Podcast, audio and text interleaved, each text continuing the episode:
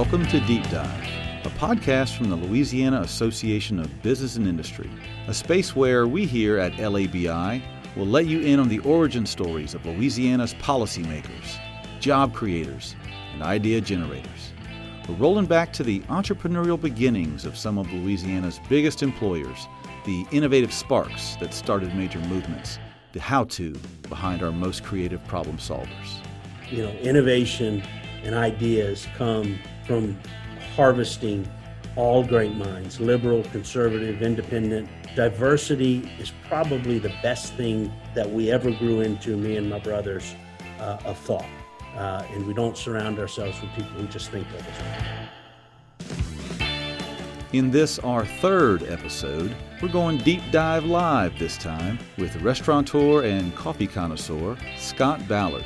Scott's the CEO of Ballard Brand and Ballard Hospitality and a LABI board member.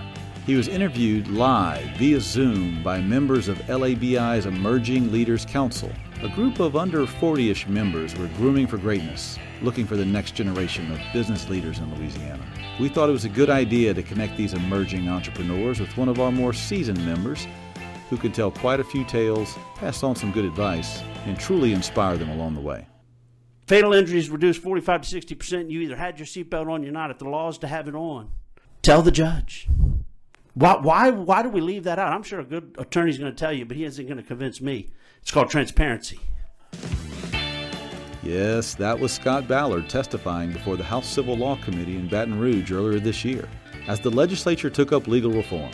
Now, why would a man whose family business brings us PJ's Coffee, Wow Chicken Wings, and the Iron Chef be concerned about legal reform? Why does a family doing business around the country and across the globe choose to make Louisiana its home? Well, let's find out. It's time for a deep dive. Facilitated by LABI's Director of Public Affairs, Marie Centanni, here's Deep Dive Live. Welcome back, everybody, to our afternoon session for this uh, August meeting of LABI's Emerging Leaders Council. I'm here drinking dutifully my PJ's coffee as I introduce Scott Ballard, a member of LABI's board, who is CEO of Ballard Brands and Ballard Hospitality. Several different uh, ventures. PJ's is probably the one you know best, but Scott, tell us a little bit about yourself and and how you got started in this business, this family endeavor. Hello, y'all. Good to see you. Um, so my name's Scott Ballard. I was born and raised here in South Louisiana. I live in Covington, uh, which most of y'all probably know where that is, in St. Tammany. Um, born to a mother who was a merchant. Uh, she owned a music and Hallmark store, me growing up. So I grew up with a register uh, before I could even see over the counter. Uh, so my mother worked that every day, and my father was a pastor, a Baptist minister and chaplain at Baptist Hospital, where I was born on Napoleon Avenue.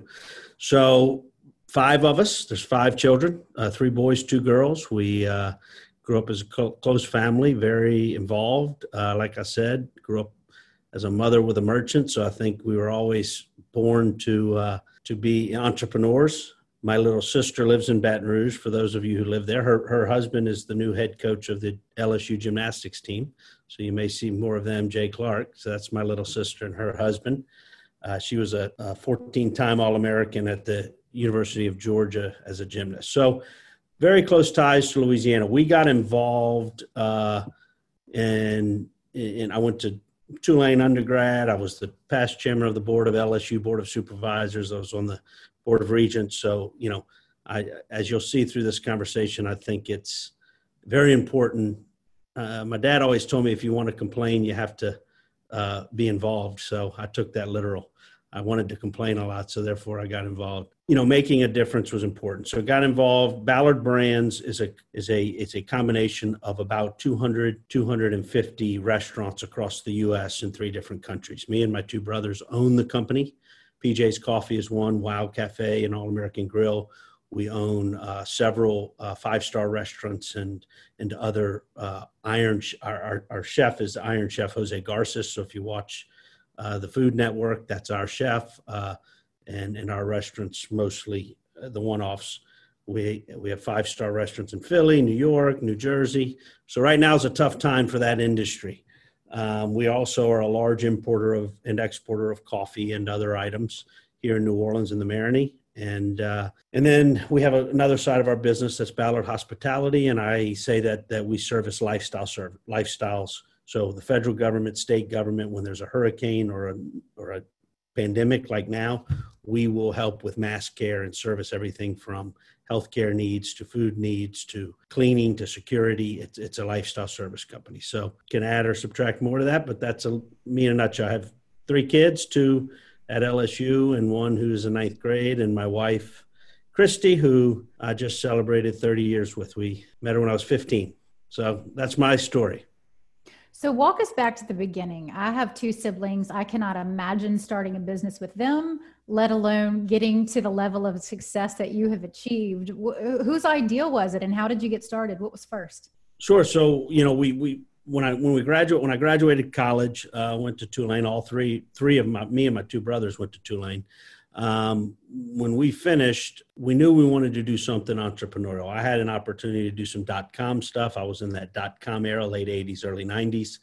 And uh, I went and pursued some of that from an investment perspective. Uh, we all call that broadband internet now, but back then that was a innovative thing that uh, I, I, I, got to work with helping from it from its infancy. So that was pretty cool. But we I opened a Smoothie King actually in Athens, Georgia. I moved to Athens. My wife at the time she graduated a couple years ahead of me, not because she's smarter, because she's older. No, but she's also smarter.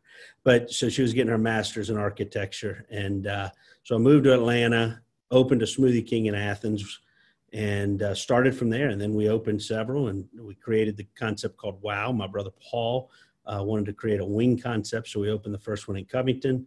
Opened several PJs in Covington, Chapel Hill, and about 13 years ago, we bought the whole company PJs. PJs is where at Tulane, where we, you know, they're on campus, so that's where we all hung out a lot, studied, and lived on granitas to get through exams. So, uh, and then the next thing you know, we created uh, other restaurant concepts, other innovations like Ballard Hospitality, and just continued to grow not only the restaurant and food and beverage side, but the import export side of coffee. And then we, you know, not only the stores, but got into the wholesale side, the grocery side, the uh, and and every other aspect. So you make it sound like you you snapped your fingers and and oh, found no. immediate success. What the old saying? The old saying is, you know, this is the, this is it took 20 years to have an overnight success. And what yeah. were those 20 years like? You know, it's at first we started and you know we just kind of opened one at a time, to be honest, and started in the franchising side, then created our own concepts and took what we learned in franchising and created you know the, the life is based around systems whether you're raising a child whether you're married whether you're whatever you're doing you know systems kind of uh, you, you got to have a plan right? Role scope mission to what you're doing. Um, and and and when we created our own brand we we loved that. We loved the innovative creative side of that. So we just started creating more. And that's what prompted us into buying in the iron chef and and in growing the iron chef. And you know most people don't know we own that because we it's primarily in the Northeast, unless you watch TV. We don't have uh, high end restaurants down here in Louisiana where we're from, so we're always known as the PJs or, or Guys. But uh, you know, we liked innovation, and me and my brothers kind of have three different personalities. We're you know, all five of us did athletics in college, so we were we we we, we, we definitely are competitive, and we definitely uh, you know, I broke my nose 15 times, and it wasn't always because of a fight. It's because of my my we played hard, but on a business side, we have three personalities, thank God, or I don't think it would work. I'm right. very finance and business development driven. I'm very OCD to some some degrees. It relates to uh, you know systems. My brother Steve is very operations driven, and my brother Paul um, is more marketing. You know, uh, laissez faire, uh, let the good times roll. Jimmy Buffett. You know, everyone needs one. everybody needs one, but I don't need two. So. So anyway, so so luckily we have three different personalities, and and we have our moments, but we love each other. We came from a great foundation uh, of family, and uh, we have great wives to keep us in check. So, so Iron Chef, smoothies, coffee, wings. These are all hits that we can get behind. Did you have any misses? Did you have any ideas that just didn't play out?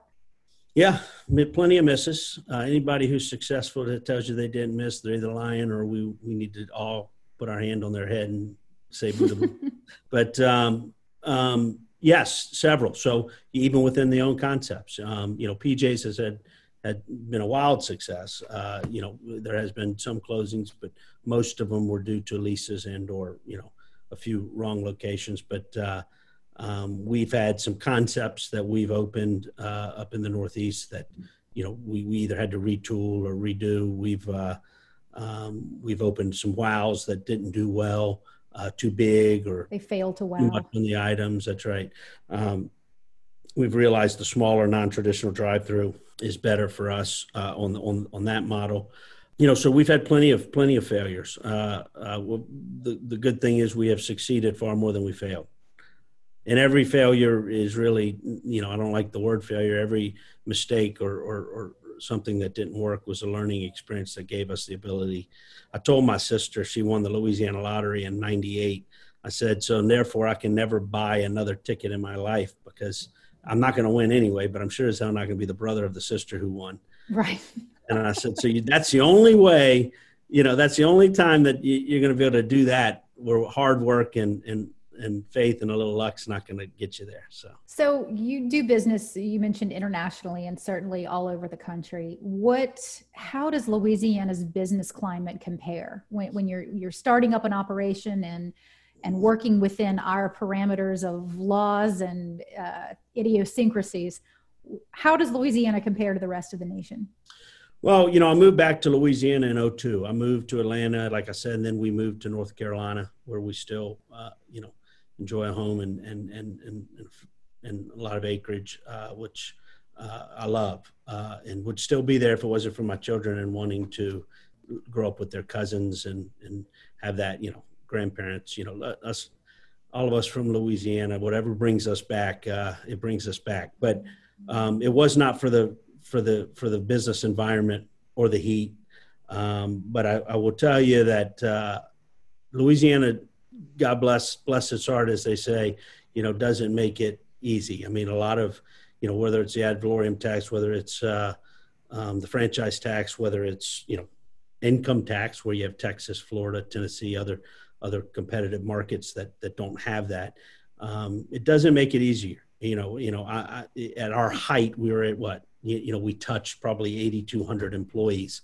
Um, you know, and uh, some of that through franchising and others, but but uh, you know we touched that whether it's through the franchising side or others, and and it's just not the the climate from a tax perspective, from a uh, friendly political environment.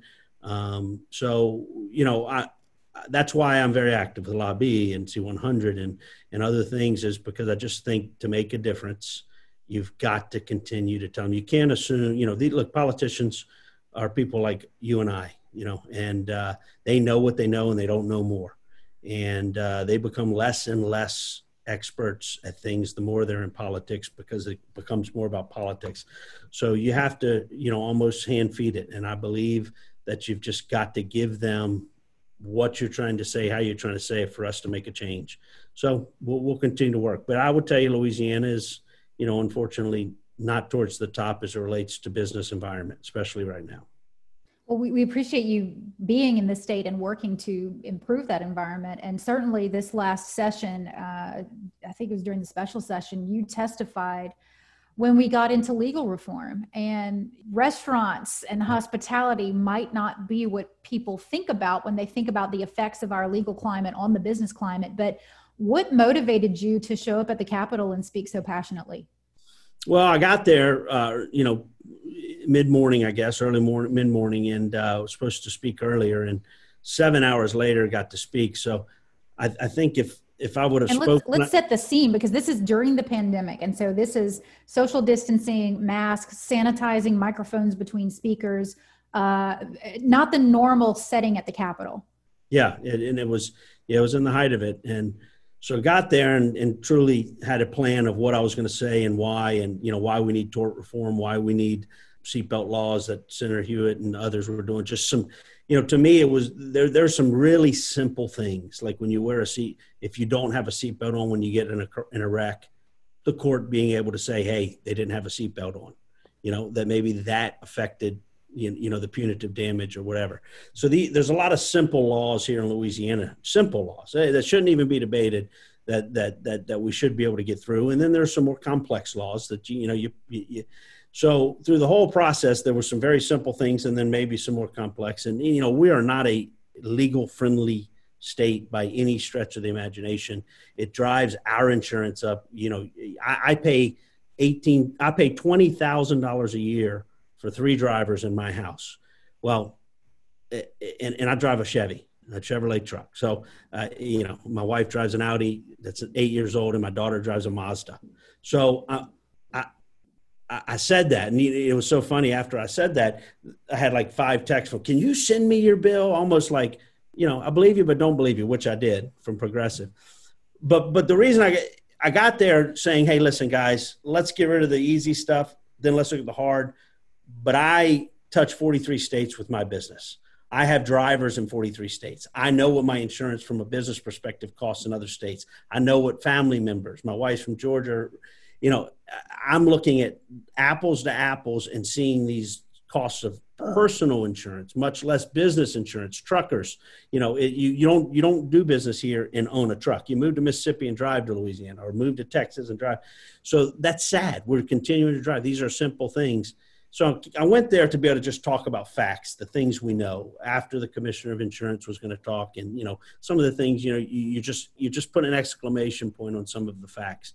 Well, the longer I sat there, which was nine hours, wow. the more mad I got. And the more I just couldn't believe that some of the things that some of these folks were fighting, um, simple things. And, and so by the time I got up there, as you probably saw, or if you Google, you could see, I was a little more passionate than uh, the average. I think respectful, but very passionate and very direct. And like, hey guys, it's time to do your job and and this affects us as individual mothers and fathers and our insurance at home.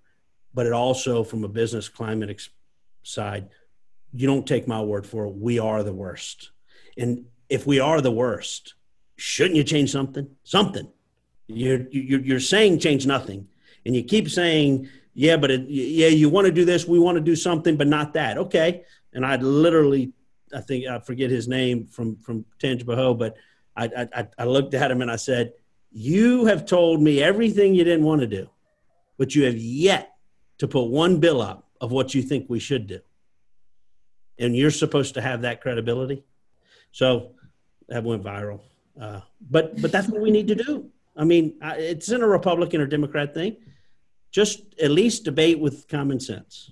You mentioned that families what brought you back and obviously the family roots are what is a major contributor to your success in your business. What is it about the family? Give us one lesson from your household or, or, growing up or in your current household that you think ties it all together and keeps that root so strong. Well growing up i'll give one from each. Growing up um, you know again a family of five. A sister's the oldest a sister's the youngest and i'm the fourth of five.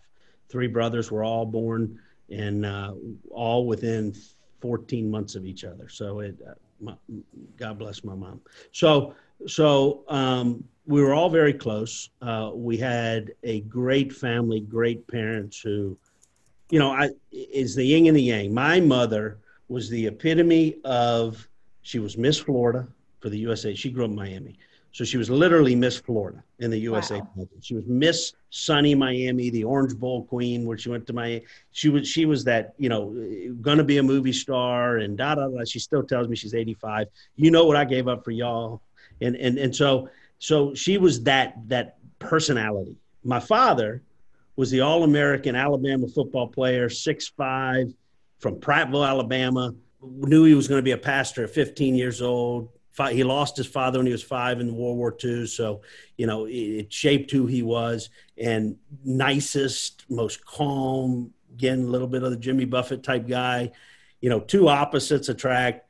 And and I grew up with that merchant energy and that pastoral father never raised, ever to this day raised his voice ever. Now he would grab you with his hands that were huge, and you you knew to shut up. But um, you know and so you say what shaped you? We had a foundation, parents who let us be who we wanted to be. Surely we were different. Made if we started something, we finished it. Uh, you know, and uh, and and no matter what, loved us, hugged us, kissed us, you know, and and and and supported us. So that was the found. You know, I think all of us, God knows, we're far from perfect, and God knows we have created you know enough headache for them and and and probably our wives and husbands. But but but loyalty, love, uh, we don't lack. We we we do that well. And then in my own household, I've you know I, I think that transcended into my wife, who I've known since I was 15 years old and dated since then. And, you know, she's my best friend then, best friend now. I think devotion and, and you know, nothing's easy. Uh, but, but I, I just, you know, I'm that guy who just knows that the world is harder than what I have. So be, you know, thankful and blessed for what you have. So to know that every time I go home, I have a foundation of someone, even with all my faults, loves me, my children, you know, who I, I just, you know that drives me to do the best i can during the day and everybody's everybody's driven differently and god knows you know i have enough faults but you know family is what ultimately i think drives all me and my brothers and all to be able to work whatever problem we have in at work we can work through it because there are always going to be more important decisions than the ones at work well said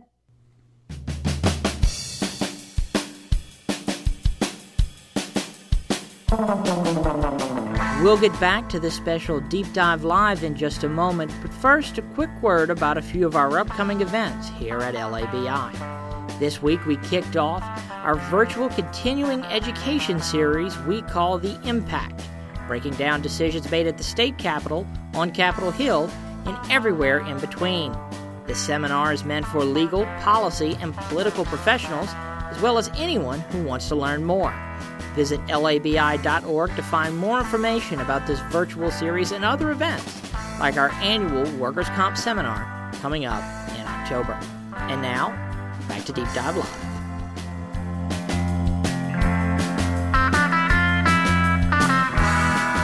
We are going to open it up to the class for questions. So if you have a question, we'll go ahead. And I would like to remind you, just for everyone's benefit, to um, introduce yourself, say what company you're with, and where you're located before you ask your question.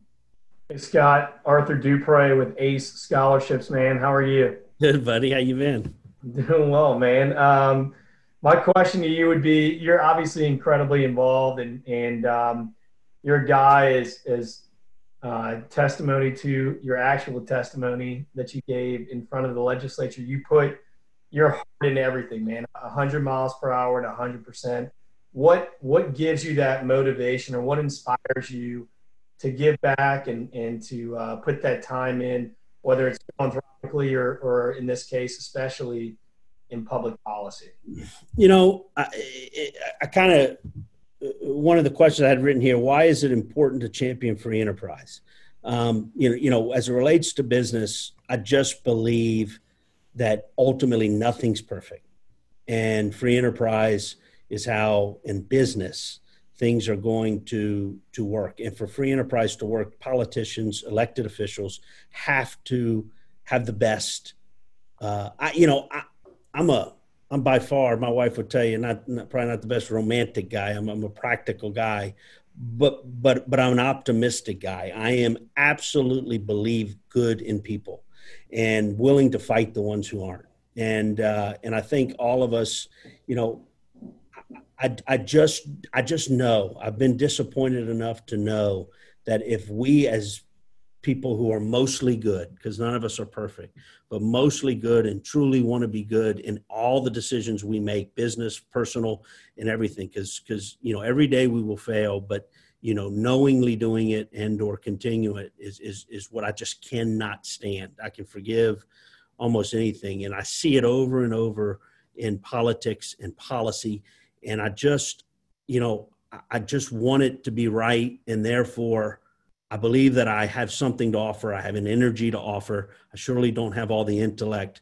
but but collectively, if you and me and others will take what we know and apply it, and then take what we learn and apply it, and then take collectively minds and, and what we do and apply it and make these elected officials look they chose to be elected officials therefore they they have a calling to a higher degree than you and i and they took that on. And so we have to hold them to that. I don't hold people to to a to a to a standard that's difficult you know on a personal level and everything else. But i will you know because we because until you walk in someone's shoes you never know what circumstance you were given. But when you step in and you are going to represent something whether it's a state a parish a, you know federal government or whatever it is you chose to do that. Therefore i have very little movement of you at least doing the right thing and explaining why you did it I don't need you to explain why you don't cut your grass or why you and your wife are fighting or why you're, you, you make your son wear a hat or I, no, but, but when you choose to come into the public world. So to answer your question, I, I think that if good people make elected officials and those who choose to be in that, who are, who are setting our policy, what's going to affect your children and my children and how we do things. Um, if we don't have enough people willing to do lobby or other things and, and stand up for it, then we're just going to get the same thing over and over. And we only have ourselves to blame. I refuse to be in that number. I refuse.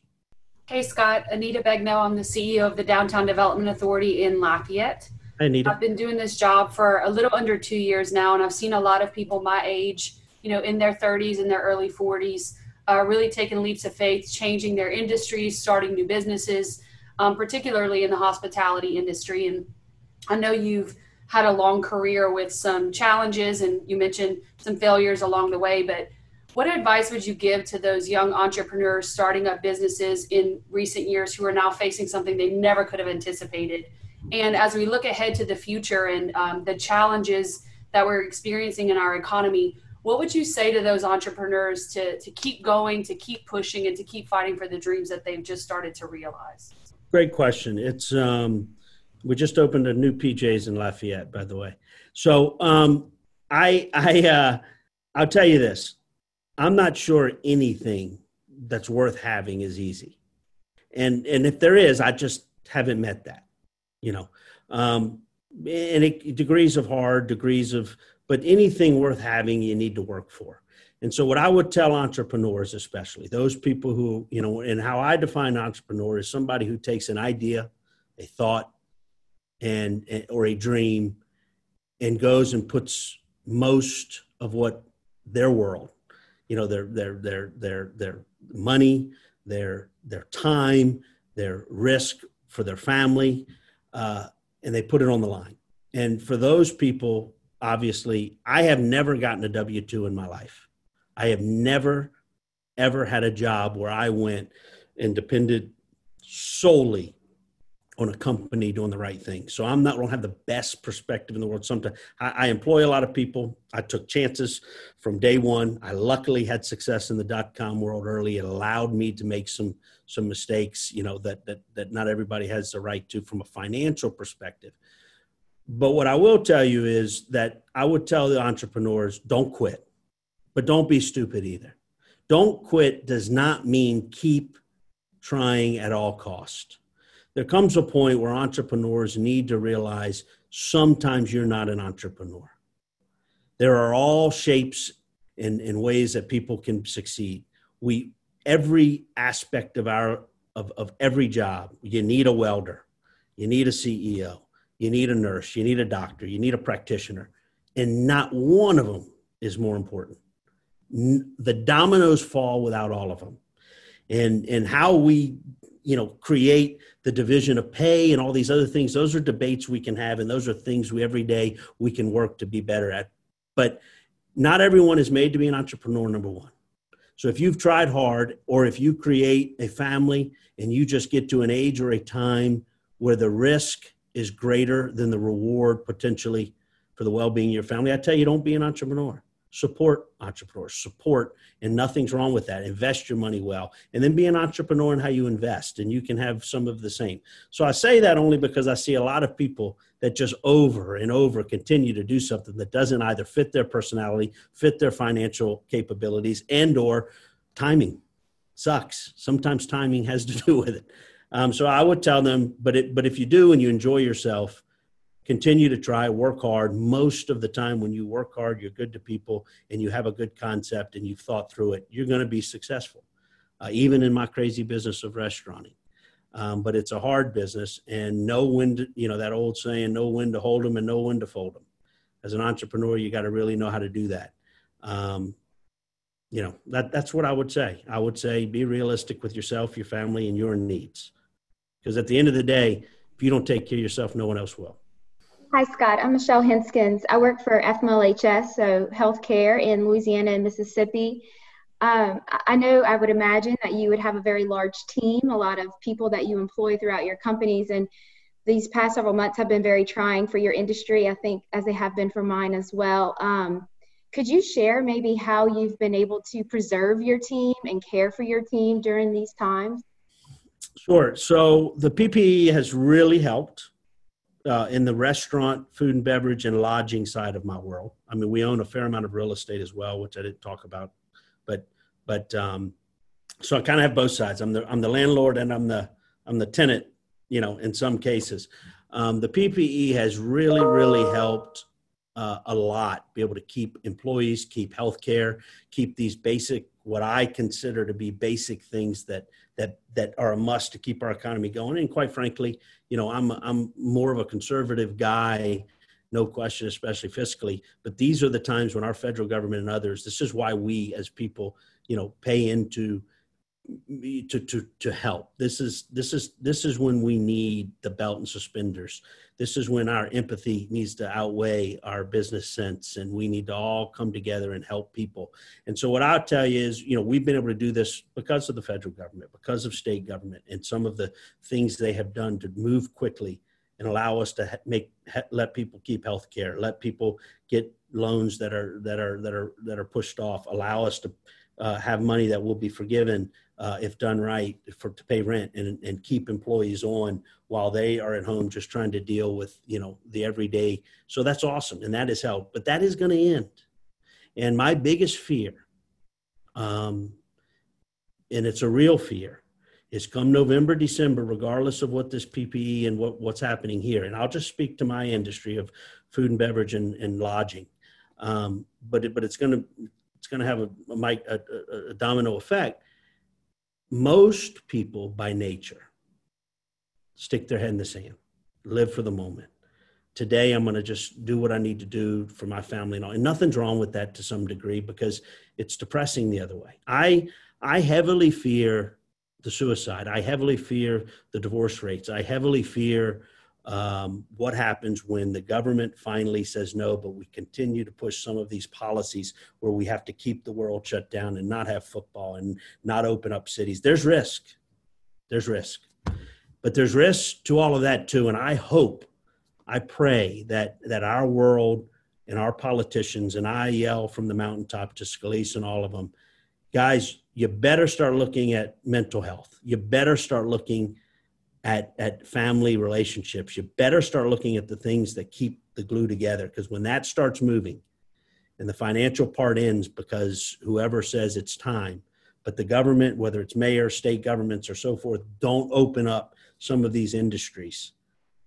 And the two the two outpace each other where you stop giving but you also don't allow you know these restaurants and or hotels to open or you're not booking mardi gras or you're not and i'm not saying to do it or don't do it. I'm just telling you there is an adverse effect to every decision. So we better think hard about this and understand and i've had friends and folks with with covid and i am not dismissing it but i'm all do not dismiss the other side of it of mental health and family and all the other things that are going to hit especially when financial. So i hope we're balancing that. I hope you guys on this call and, and you spread like wildflowers. Let's look at it all. This is one of those times I'm not saying I'm, uh, what I am right about is that these other things are just as real as COVID. And let's not forget them.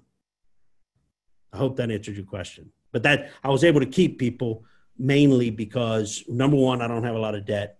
Number two, we were able to use some of our foundation money. And of course, my brothers and I, you know, since this all started, we got rid of our salaries and stuff and kept on many others and and and, and I, am not saying that pat me on the back. Many have done that, and as entrepreneurs, that's what you're supposed to do. And the government, and this is and the government. Without the government, we we, many of our hundreds, in my case, would have had to be let go by now. Scott, this um, I'm the faceless guy. I apologize. My computer screen is fine. My question is post COVID and once the, the PPP information that's been tied your industry over, do you have plans sort of how to respond agilely if the if the economy and the industry itself, the restaurant industry, doesn't really come back as it existed pre-COVID? So I think you said, and please confirm that once the PPP stops, what does post-COVID look like? Is that what you said? Yes, and I apologize if my audio is bad. That, that's kind of my question. Do you have a plan for the, sort of to transition your business into a post-COVID model that can exist if the industry different? So, great question. Um, it kind of goes back to what what I what I was saying when Michelle asked her question. I again, staying in my industry. I mean, we you know I'm diversified, thank God, and have a lot of you know part of my business now because we do a lot of mass care, healthcare stuff, PPE stuff for the federal government, state government stuff. So that that side is busy right now. But the the other side that's not is the restaurant side. I, I tell you, I had a call this morning with a with a banking friend of mine who who was asking similar questions because he has some clients who who he believes in, but he just doesn't know that they will be able to get out of this, not because of them, because of, you know, you know, mine is very simple. I have decided, and again, we're, we're a little more diverse than some, but whatever you're in, in my case, I take, you know, we have four different divisions with four different presidents and, and, and our, we, one by one, we say, okay, in this part of our business, where are we? Why are we there? Where do we think we're going to be assuming the government reopens?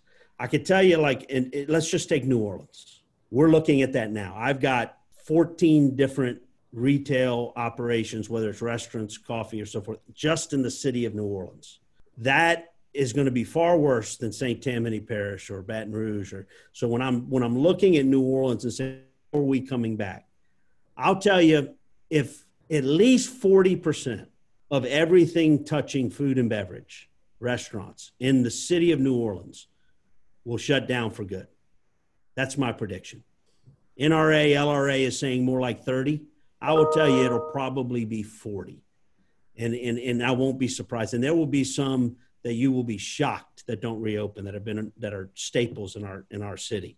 I'm just talking about the city. So our approach to that, because we're in several hotels, we're in several, is when we open, we're highly dependent, 80% dependent in the quarter on, on what the city does, whether it's Mardi Gras, whether it's a convention, whether it's the French Quarter Fest.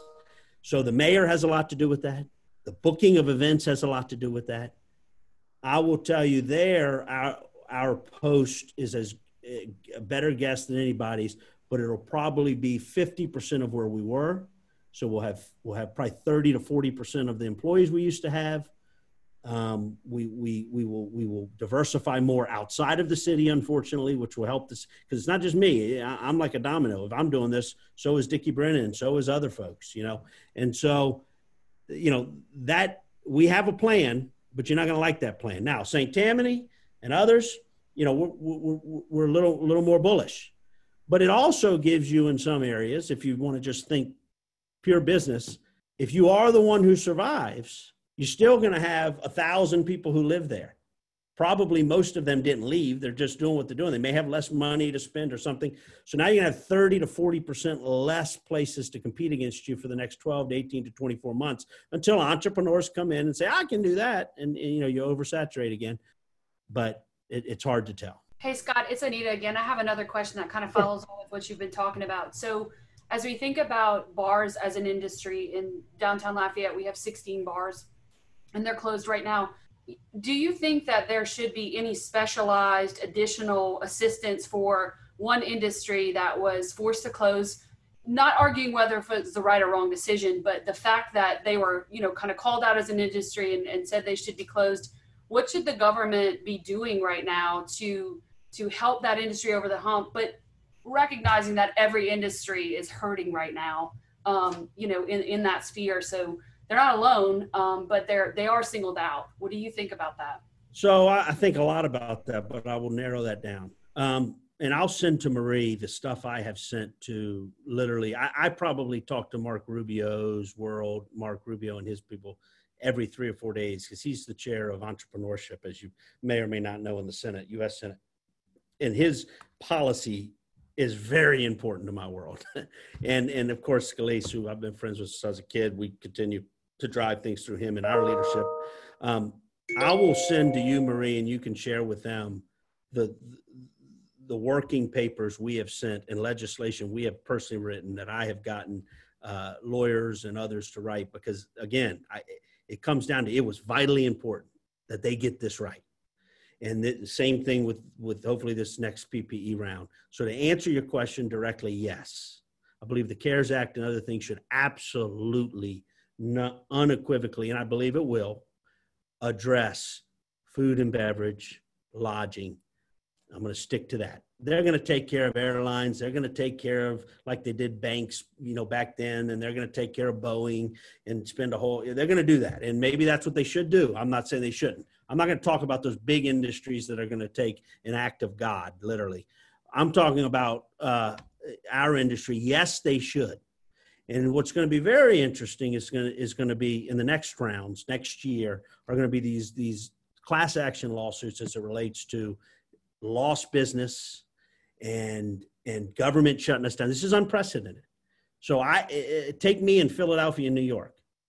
I literally cannot open I, I have a five star restaurant. I can't put people on the street on a 20 course meal. They're telling me I can't open, but I've got to pay for everything. The government's forcing me to shut down. The insurance companies are telling me that it's well, at what point does that become not a pandemic problem? It becomes a government and or mandate problem. And, and, and judges are going to have to decide on this. And I am the least litigious guy you've ever met in your entire life. But this is this is when you start when you decide to start telling people what they have to do minus don't kill people be kind you know uh, uh, when you start telling that's fine. But the consequences of that you then now if you have if you have the ability to tell me not to do something and i have to listen to it because that's your opinion all of a sudden you've taken some of you've you've now entered the risk factor for me okay? Because you're not allowing me to go and be an entrepreneur. You're not allowing me to open. You want me to pay my landlord. You want me to pay my my banker. You want so the PPP is fine to some degree. Nowhere near all the expenses i have. But now that's going to be the next round is is is the litigation. And then take it a step further. I don't know if you have this in lafayette but others are going to have this. We provide the services to the convention center. We did we we did 162 weddings last year okay in philadelphia and new york. We're going to obviously do none but all those facilities that we do, which is the Kimmel Center, which is you know the big arts place in Philly, the convention center, all that, we do all those services. We have a contract to provide them. We have an obligation to pay X, Y, Z, an obligation to keep the employees, and in our contract, we have an obligation to do a lot of things that cost a lot of money.